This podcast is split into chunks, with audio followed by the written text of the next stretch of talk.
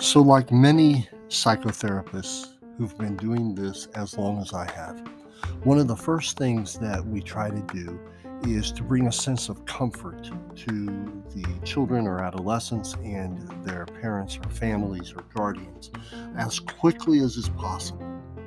And one of the ways we do that is we very quickly talk with them about what to expect, about how we're going to help the situation get better, and about their part in it, or at least that's what a lot of us do. Because one of the biggest questions that we hear from family members is okay, I brought my child in for counseling. Now what? And if we don't hear it from family members, I would suggest to you that very often, if we watch closely, look in that family member's eyes, we're going to see that same question there. So today, we're going to imagine that you've taken your child for counseling and and you're wondering now what? What's my part? What do i do? How can i help? Well as always we're going to answer that question in very specific ways to give you real actionable information. Hi i'm scott brown. Come talk to me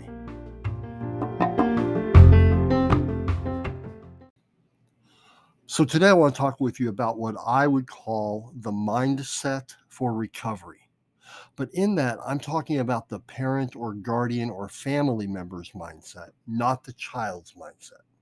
So, in essence, your mindset for your child or adolescent's recovery from mental illness. Now, the very first thing that we want you to do is we're going to want you to fight against self condemnation. That's right. You fight against your tendency to condemn yourself.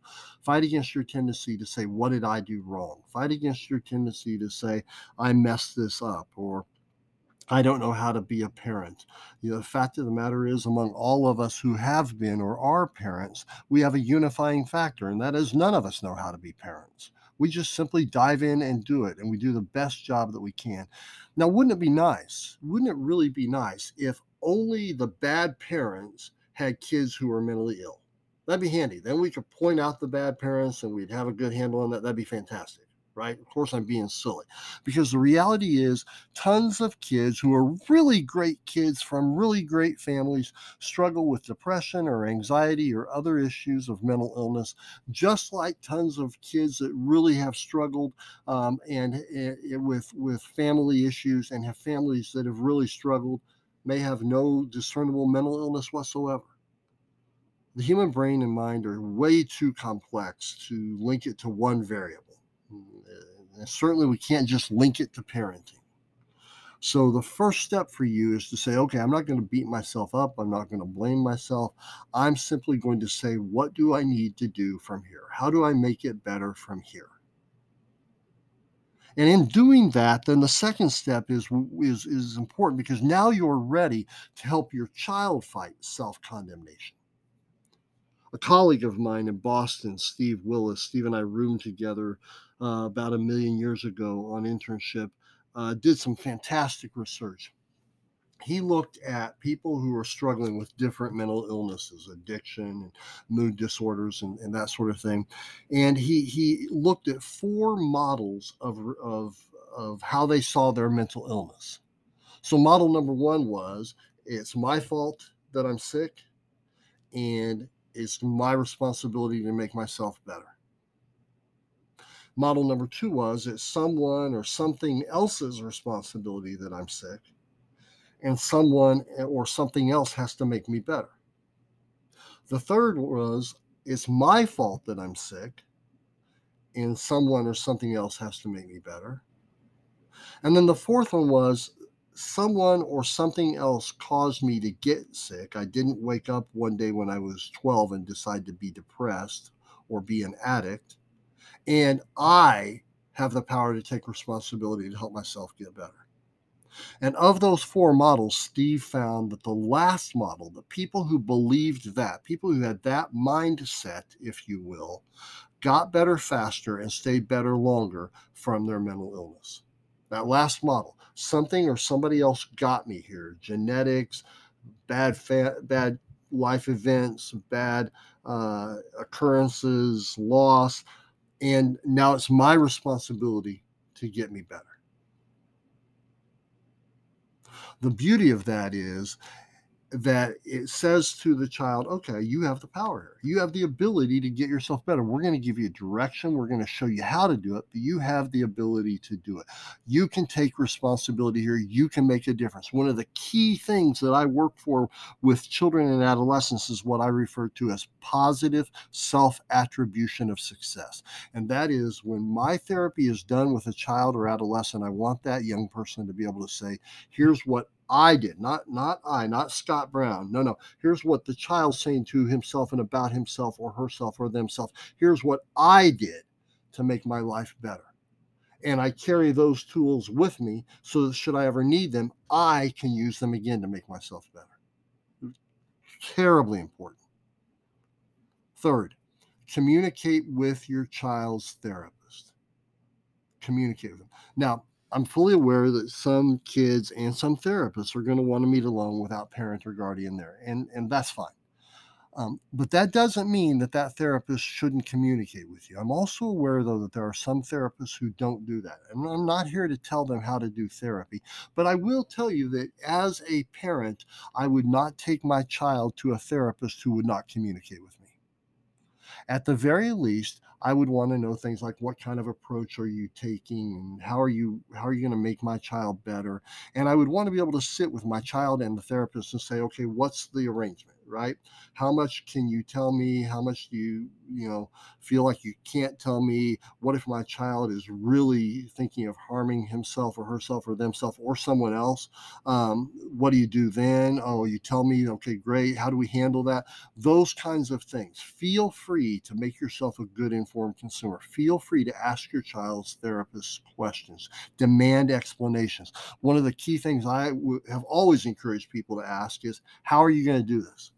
Here's my child. My child's depressed. How are you going to make them better? How does it work? Well how does the technique work? What techniques are you going to use? How does that approach work? How do i know that we're not just going to sit together and, and have warm fuzzy talk and not really engage in specific techniques to make my child better? What techniques are you going to do? And then parent or guardian go learn those techniques. Buy the book. Look it up online. Go to a workshop but learn the therapeutic intervention. If the therapist says acceptance therapy, go learn about acceptance therapy.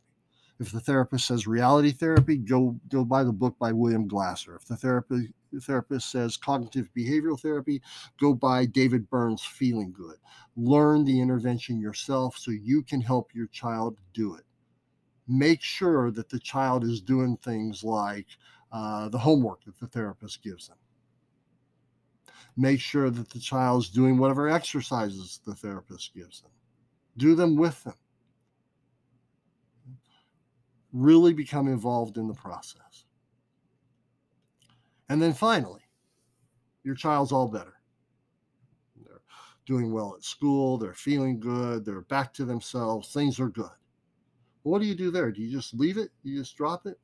I'm going to suggest no. Uh, 1980 four or five, Marlatt and Gordon published a book titled Relapse Prevention. The book was originally aimed at the uh, alcohol and drug recovering community. It was a series of approaches that says, okay, how do we um, how do we if, if we've recovered or are in recovery from our alcohol or drug addiction how do we not go back and then by 88, 89, many of us were starting to say, wait a minute, this is excellent work, but it doesn't just apply to addiction, it applies to anything that we treat. And as that continued to evolve, another writer, Terry Gorski, added a lot of work uh, to, to this science. And one of the things that we like to do is we encourage you to take a look at seven areas of your child's life. Okay, seven areas, and just monitor these once a quarter every other month, major holidays, um, months with five Saturdays, however you want to do it. But every so often, you monitor these areas that can let you know how your child's doing. The first area are situations. Now, situations are ongoing stressors. So, problems at school, heavy, hard semester, junior year, um, stressors like kids at school who are not not kind. Uh, family problems can be a situation.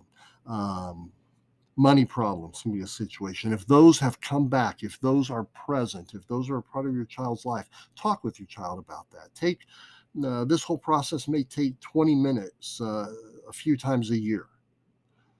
Next are events. Now, these are one-time events or every so often events uh, many years ago, I treated a young lady who um, had uh, 13 years of uh, recovery from alcohol and drug addiction. And she uh, had not gone to her family reunions any of those years because her family did a lot of drinking. And uh, so finally, she decided, you know what, I'm, I'm ready to go. I'm going to be fine. I can go and, and not drink. And she went and she drank. And so she came back in and we talked and uh, she said, I just don't think I can ever go to another family reunion. And I said, I think you're right. That's the example of an event. If certain events are difficult for your child, if um, Christmas time is difficult for whatever reason, or if um, a sibling's birthday is a difficult time, um, then pay attention to that. When those come up, talk with your child about them. Talk about how you're going to handle them or how you're going to avoid them whichever is, is best. The third is people. The third category of, uh, of relapse prevention areas is, is people. And it's real simple. There, there are people that your child will associate with his, her, or their period in mental illness. And it might be that these people cause it, or it might be that these people are just associated with it. But if your child begins to hang out with those same people again, then you need to be talking with them about it. You need to pay attention. Fourth, places. Did your child go to a specific place to use drugs? Did your child go to a specific place when he or she or they were depressed or anxious? And if so, are they going to those places again now? Or have they started going back? Pay attention, have that conversation. And then finally, thoughts, feelings, and behaviors. Thoughts. Are they thinking unhealthy thoughts? Are they thinking thoughts about self harm? Are they thinking thoughts about using alcohol or drugs? Are they uh, not turning in their schoolwork? Are they unable to focus? Are they unable, unable to pay attention? Those, those kinds of thought issues. And then feelings. There are only four fundamental feelings in the whole world mad, sad, glad, and scared. Three of those are unpleasant. If one of those three are connected with your child's mental illness, and that's happening again, pay attention. And then finally, behaviors. And we talked about several behaviors in the episode before last. But are there certain behaviors that your child engaged in certain behaviors the child engaged in when the child was unhealthy? And if so, is the child engaging those again? The way they dress? Are they withdrawing from social interaction? Is their hygiene declining? If so, then we need to pay attention and we need to be talking about this. And as you probably remember, what we really look at are not just one or two of these happening, but are there three, five of, of these seven things where there are uh, these these predictors reoccurring? If so, we pay attention. What do we do? We go back to our pediatrician and we say, "Hey, doc, we we got some of those things happening again. What do you think here?"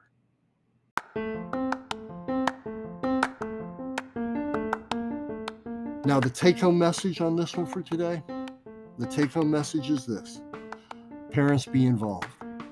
Don't spend time condemning yourself. Don't spend time putting yourself down. Help your child move past condemnation. Be involved in the therapy. Learn the approach. Communicate with the therapist. And then, after the child is better, every so often, a few times a year, monitor these seven areas situations, events, people, places, thoughts, feelings, and behaviors to see how your child is doing. I'm Scott Brown. Thanks for coming to talk to me.